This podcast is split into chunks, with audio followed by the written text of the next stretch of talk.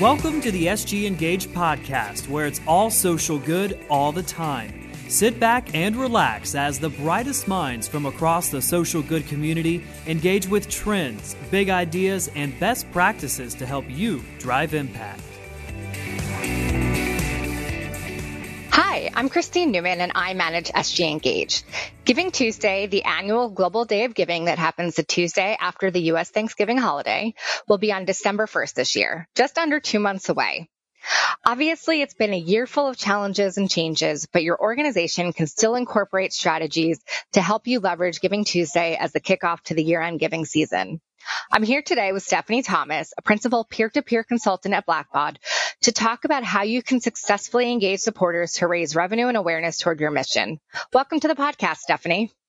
Thank you for having me. What a treat to be here. We are so glad to have you share your expertise. So, to start off, can you tell the listeners a bit about yourself and your experience? Absolutely. I got my, my kicks in the nonprofit space when I was much, much younger. Um, actually worked for a small nonprofit based in Atlanta, Georgia and it was run by two women. And I just remember being baffled by how only two people could get so much done. But it was a wonderful, wonderful experience to the do more with less and, and approach to fundraising that requires people to get a little bit scrappy and to work with what you've got. And from that, I transitioned to Blackbaud. So I've been here about 10 years with the vast majority of my experience in supporting organizations with their digital fundraising efforts, more specifically through various peer-to-peer fundraising solutions. I'm excited to talk to everyone about leveraging peer-to-peer fundraising with Giving Tuesday this year because it was actually the first, um, I'm going to call it accidental because I didn't quite know that what I was doing at the time was a thing, but it was my first accidental DIY fundraising experience as a consumer or as a participant. Uh, and it was a really enlightening and fulfilling way to engage with a cause that I cared a lot about. And since then, I just continue to encourage organizations to drive supporter engagement through peer to peer fundraising.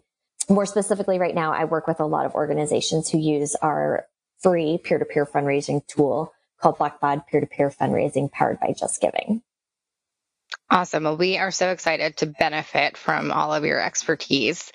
So, kind of let's level set with why is peer to peer fundraising a strong strategy for Giving Tuesday, especially this year? This is such a good question. And uh, we actually surveyed over with, with our Just Giving team. We actually ran a survey earlier this year for individuals who were fundraising on our platform.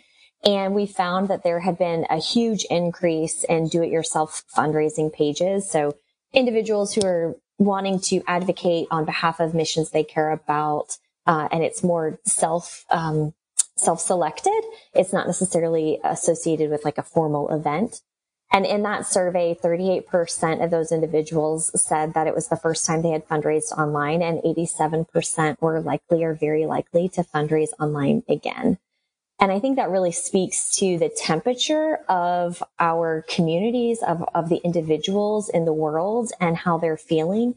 People are really eager to show their support still, even though it might look a little bit different than how it has in the past. And peer to peer is a strong contender to couple with end of year, more specifically Giving Tuesday because of, of two core elements, I'll say that really run strongly through the DNA of what true peer-to-peer fundraising is. And the first element is that by adding individual fundraisers who will ask their community for a gift on behalf of your organization, you're amplifying your voice. So congrats. You just brought in 20 or 50 or 100 new megaphones that are practically standing on the virtual street corner, highlighting your mission and reaching individuals that you would have never met or probably never come into path with before. So many of those of the organizations I work with are hesitant to get involved in Giving Tuesday, or maybe they've tried before and they're just not quite impressed by their results. And the main reason could have been a marketing struggle and kind of getting outside of the noise of Giving Tuesday and I think peer to peer fundraising offers new channels. That's, that's white space for you. And it's, it's space that you can go and take and be at the ready for. Uh, the second core piece of the DNA, I would say, is around supporter engagement.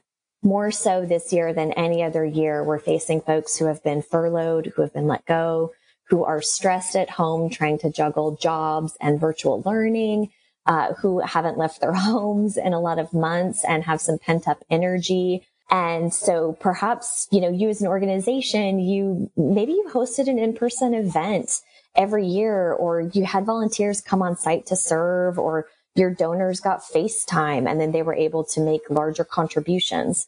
Well, COVID-19 has really flipped all of that upside down. And I think by incorporating peer to peer fundraising, you're able to create some opportunity to drive engagement and meet people where they are in a way that they feel most comfortable. And, and not to mention, everyone is far more capable of doing things online now than maybe they were six months ago. They're using new tools. They're engaging in new ways. Uh, so when they feel safe and comfortable and capable, they're more likely to participate. Maybe they can't give, you know, $250 like they did last year, but I bet you they could raise it.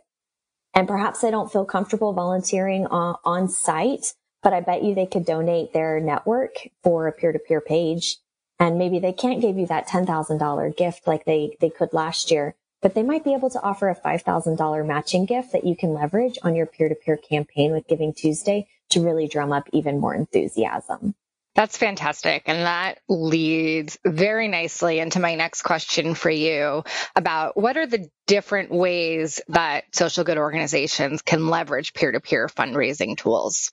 Yeah, peer to peer is all about fostering community, articulating urgency, and it oftentimes facilitating a little friendly competition to drum up some interest and really effective results. So Giving Tuesday is such a, a core application, right? Because it is a time sensitive giving event that is uh, designed for both individual engagement and fundraising. I think it's probably good just in case we've got any listeners who aren't as familiar with peer to peer fundraising. I, I want to take the opportunity to debunk a little bit of jargon. So peer to peer fundraising, uh, you know, really this is just a page that simply allows your individuals, your constituents, your ambassadors, your employees, your corporate partners. It can be anybody. So it allows them to create an individual fundraising page on your behalf. So they can go and solicit gifts from their friends and family and coworkers, their community. Crowdfunding is another buzzword you'll hear around this space. And that's really simply when you raise money through a large number of donors who often give smaller actual gift amounts. So gifts of 10, 20, 30, 50, $100. Peer-to-peer fundraising as a whole is typically considered a type of crowdfunding because you'll have an individual like Christine who has a page and Christine's reaching out to her network. And so she's getting gifts of 25, 50, 100, 250 dollars. So that means that these pages to be really effective, they have to have a strong visual element in order to drum up excitement and support your fundraisers. And that means pages need to have goals and progress track towards that goal.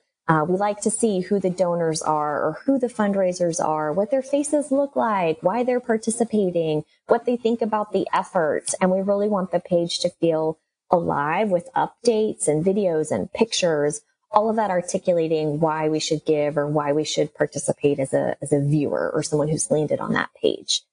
Um, ultimately, the ways that social good organizations can leverage peer-to-peer fundraising tools, it has to be easy. It has to be mobile friendly. And most importantly, it has to be fun. This is not your average donation form. this has to be a, a virtual experience of some sort uh, that really gets people coming back to that page time after time, most likely to see how things are progressing or if the next match has been unlocked or if their team is beating the other team or if they've raised more than the other individual. Fantastic. And it sounds like there's uh, like education that organizations can do with their peer to peer fundraisers as well, just to kind of help them have the most successful pages if they're creating pages to raise money. Yes, absolutely. Uh, you know, we talk a lot on my team about how here we have this great call to action to individuals to raise, you know, vast amounts of money. But uh, some teams, some nonprofits, they're even challenged to get their own development teams to raise vast amounts of money. And theoretically, the development teams are, are trained and equipped with the skills. And so there's got to be an application of taking what you know in fundraising, you, the nonprofit, you, you are the expert in this space and finding ways to coach and encourage your supporters, your fundraisers to apply those same best practices. So things like offering them a sample letter for how to ask for a donation or sample verbiage about what your mission does and why it's making a difference in the community. Sample pictures can be really helpful as well. Just preparing them with some collateral so that they can stay both on brand, on message, on point, but most importantly, they can feel really supported by you as an organization. That's going to not only make this particular effort more successful, but it's really going to set the stage and set the precedent for them. So they know, okay, next time around, if I want to donate my birthday or, or my wedding, or I want to just advocate for the cause um, on my own, I feel really confident I can do so and be really successful. That's great advice. So, can Talk a little bit about the importance of stewarding donors and supporters after Giving Tuesday. You know, so we have Giving Tuesday, December 1st, but then December 2nd, what do you do? For sure. I think the biggest takeaway is to acknowledge that if someone gives a gift to an individual, then they do so because the individual asked them, not necessarily because they have a strong affinity for your organization. And sometimes that can be a, a, tough pill to swallow, especially if you think of yourself as being a very prominent organization in your community or very well known. But the statistics prove to us that one in four donors give for the very reason of knowing the individual who has asked them. And the stats on giving to an organization are closer to one in 2000 give because the organization has asked them. So you have to really acknowledge the value that these individuals offer your organization and your brand and recognize that there might be a little bit of work for you to do to bring that donor into the fold as a part of your family. So while the strategy might not change too much for these first time donors as if I was a first time donor to your donation form or some other route, I think the context really should change.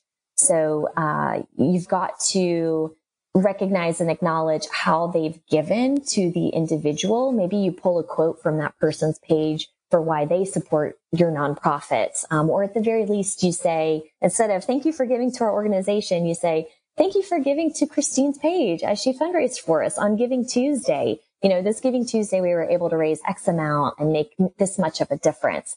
And that's really going to help them feel seen by you and it's really going to help you uh, foster that relationship so that they start to build that connection with you as an organization.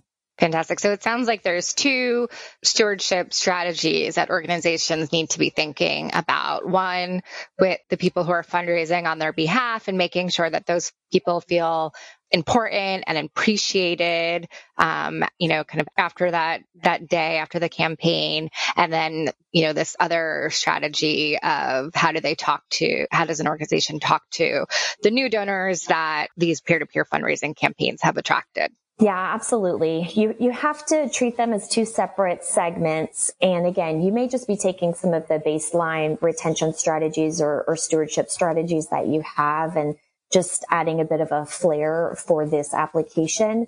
But with fundraiser stewardship, it's uh, it's really important to note that second and third year fundraisers raise more than first timers, which, which makes sense. They feel more confident, they know how to do it. So just as you want to retain donors for the lifetime giving potential of that individual, to think and consider your fundraisers as a retainment audience because of the lifetime fundraising they can solicit on your behalf not to mention they're bringing in all of those new donors. You're able to acquire folks at a very inexpensive rate and foster those relationships. Uh, th- there's a ton of untapped potential there. In our survey that I had mentioned we ran earlier this year, we found that one in three fundraisers were willing to raise money for the organizations again.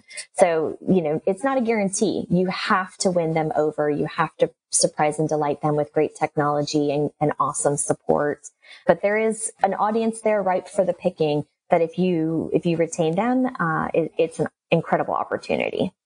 Great. So um, before we wrap up, um, you've given so much great advice and insight already. Is there anything that we haven't talked about? Any other advice that you have for organizations as they're looking at setting out on their Giving Tuesday strategy?